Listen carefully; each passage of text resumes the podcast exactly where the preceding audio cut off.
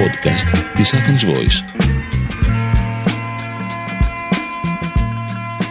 Γεια σας! Είμαι η Σοφία Τσόνου, δημιουργός του site howryoumom.com και της ομώνυμης στήλης στο athensvoice.gr και ακούτε το podcast How Are You Mom για τη μητρότητα και τις νέες μαμάδες. And along with it has come a new freedom of expression. Γεια σας! Στο πρώτο podcast σκέφτηκα να μιλήσουμε για τις νέες μαμάδες. Για τις γυναίκες που γίνονται για πρώτη φορά μαμά και για όλα αυτά που συνεπάγεται αυτό το, το πρώτο θετικό τεστ που κρατάς και αυτή η ροζ γραμμούλα που βλέπεις. Ε, είναι, είναι κάτι μαγικό θεωρώ αυτή, αυτές, αυτές οι πρώτες στιγμές που κρατάς το θετικό τεστ στα χέρια. Είναι, είναι μαγικές στιγμές, κάτι που δεν ξεχνιέται. Κάτι που θα το θυμάσαι για όλη τη ζωή και γενικώ όλες αυτές οι πρώτες ε, μέρες και οι πρώτες στιγμές είναι λίγο δύσκολες και λίγο περίεργες, ωστόσο περνάνε, περνάνε πάρα πολύ γρήγορα και έρχεται η ώρα που γίνεσαι μαμά και που κρατάς στα χέρια σου το μωράκι σου. Και εκεί το σίγουρο είναι ότι πολλά θα ακούσεις, πάρα πολλά, και θα διαβάσεις συμβουλές, γνώμες, ε, παρατηρήσεις, ε, από το πώς πρέπει να μεγαλώσεις το μωρό μέχρι πώς πρέπει να το ταΐσεις, πώς πρέπει να το κοιμήσεις και όλα αυτά έρχονται από τους γύρω σου. Μαμάδες, γιαγιάδες, φίλες, συγγενείς, ακόμα και ένας άγνωστος ξέρω εγώ στο σούπερ μάρκετ μπορεί να σε δει και να σου πει «Α, ξέρεις κάτι, δεν το έχεις βάλει σωστά το μωρό στο καρότσι, μήπως πρέπει να δοκιμάσεις τον τάδε τρόπο». Ναι, ναι, το έχω ζήσει και αυτό, το έχω ζήσει και αυτό. Οπότε ο καθένας λοιπόν θα σου πει τη δική του γνώμη τη δική του άποψη και εσύ πρέπει να κάτσεις και να τα αναλύσεις μέσα σου και να δεις τι πρέπει να κάνεις για να το μεγαλώσεις σωστά και πώς πρέπει να το κάνεις.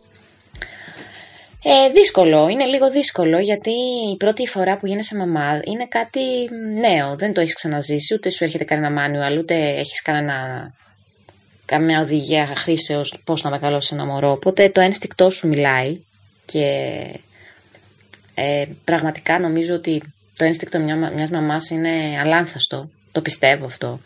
Πιστεύω ότι μια μαμά ξέρει ακριβώς τι πρέπει να κάνει για το δικό της το μωρό και ότι όλοι οι άλλοι μπορούν να λένε τη γνώμη τους αλλά εσύ κρατάς μόνο αυτά που θες να κρατήσεις και στην τελική είναι δικό σου το παιδί και εσύ θα το μεγαλώσεις όπως εσύ θες και όπως εσύ κρίνεις σωστά.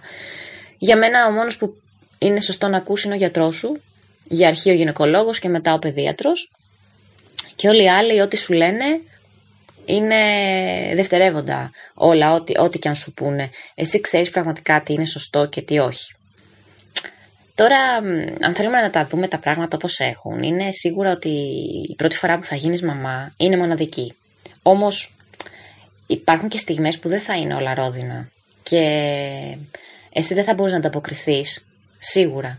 Και αυτό τι συνεπάγεται, συνεπάγεται στο να νιώσεις τύψεις, ε, πολλές φορές θα βάλεις και τα κλάματα, θα πεις ε, δεν είμαι εγώ φτιαγμένη να γίνω μάνα, τέλος, αυτό ήταν.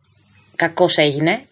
Αλλά είναι και αυτό μες στο παιχνίδι. Είναι και λίγο οι ορμόνες, είναι και λίγο το, τα πρωτόγνωρα αυτά συναισθήματα και πρωτόγνωρες αυτές καταστάσεις που δεν βοηθάνε και πάρα πολύ.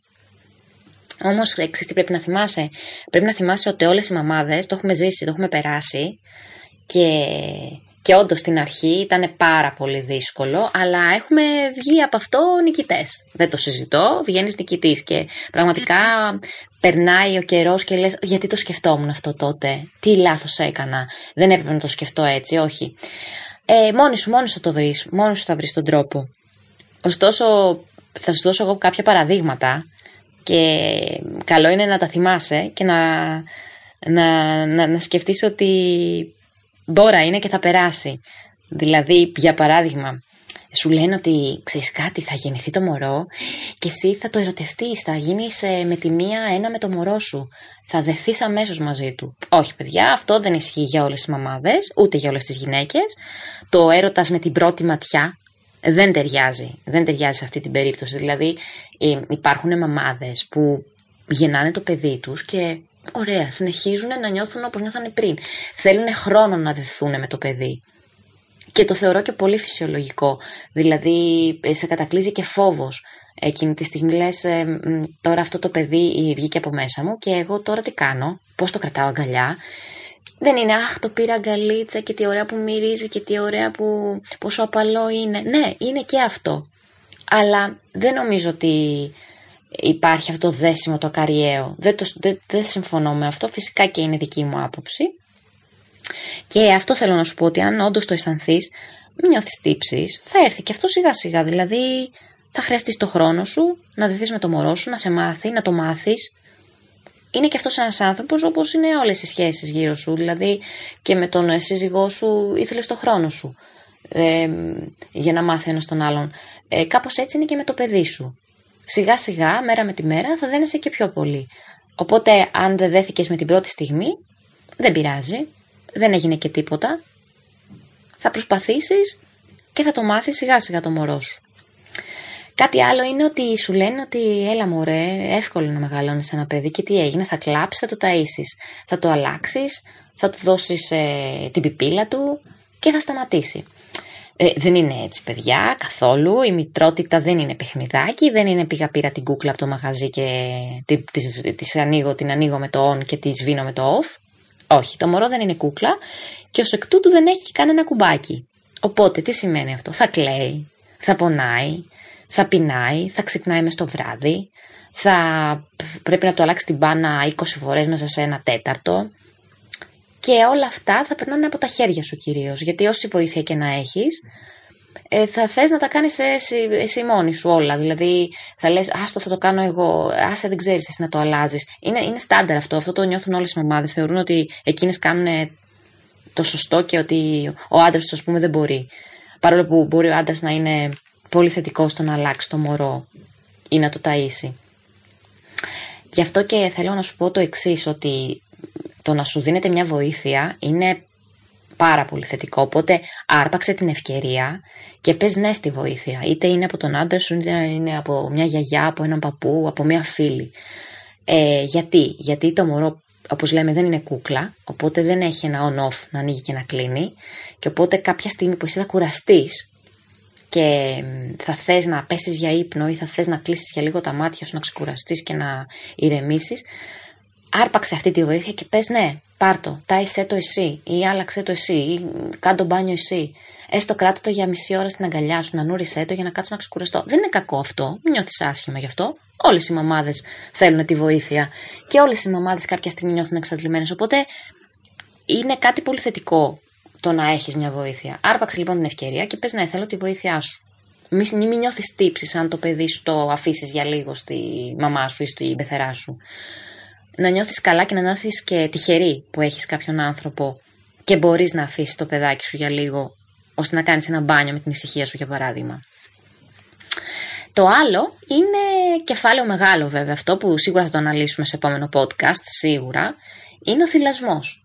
Ο θυλασμός λοιπόν είναι πάρα πολύ δύσκολη δουλειά, ειδικά σαν πρώτη φορά μαμά. Το να θυλάσεις είναι, είναι άθλος για μένα, άθλος. Θεωρώ δηλαδή ότι δεν είναι κάτι απλό που γίνεται μέσα σε δευτερόλεπτα αφού γεννηθεί το μωρό.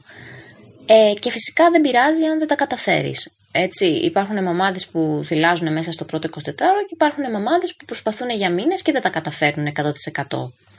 Οπότε το μωρό σου πιστεύω θα είναι το ίδιο ευτυχισμένο και με το γαλατάκι από τον πιμπερό του και με το γαλατάκι της μαμάς του φυσικά. Αλλά αν δεν, αν δεν τα καταφέρεις, δεν είναι κακό να δίνεις γαλατάκι φόρμουλα. Δεν έγινε και κάτι. Ε, οπότε μην νιώθεις τύψεις, μην νιώθεις τύψεις το παιδάκι σου θα μεγαλώσει όπως και να έχει. Όπως και να έχει.